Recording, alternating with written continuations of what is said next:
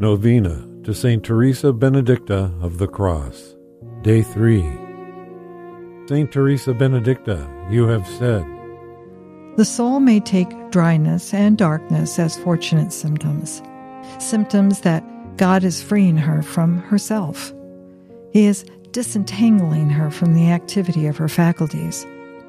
Probably she would have been able to acquire much through this, her own activity but never as completely, perfectly, and securely as she does now since God takes her up by the hand.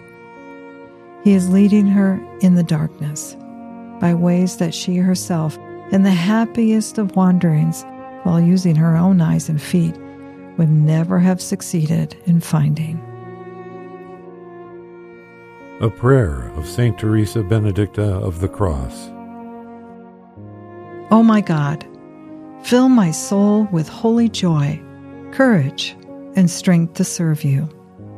Enkindle your love in me, and then walk with me along the next stretch of road before me. I do not see very far ahead, but when I have arrived where the horizon now closes down, a new prospect will open before me, and I shall meet with peace.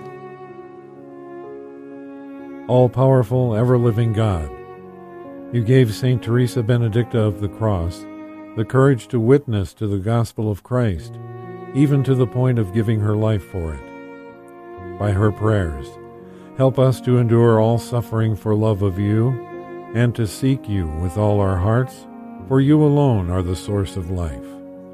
Grant this through our Lord Jesus Christ, your Son, who lives and reigns with you in the unity of the Holy Spirit, God forever and ever. Amen.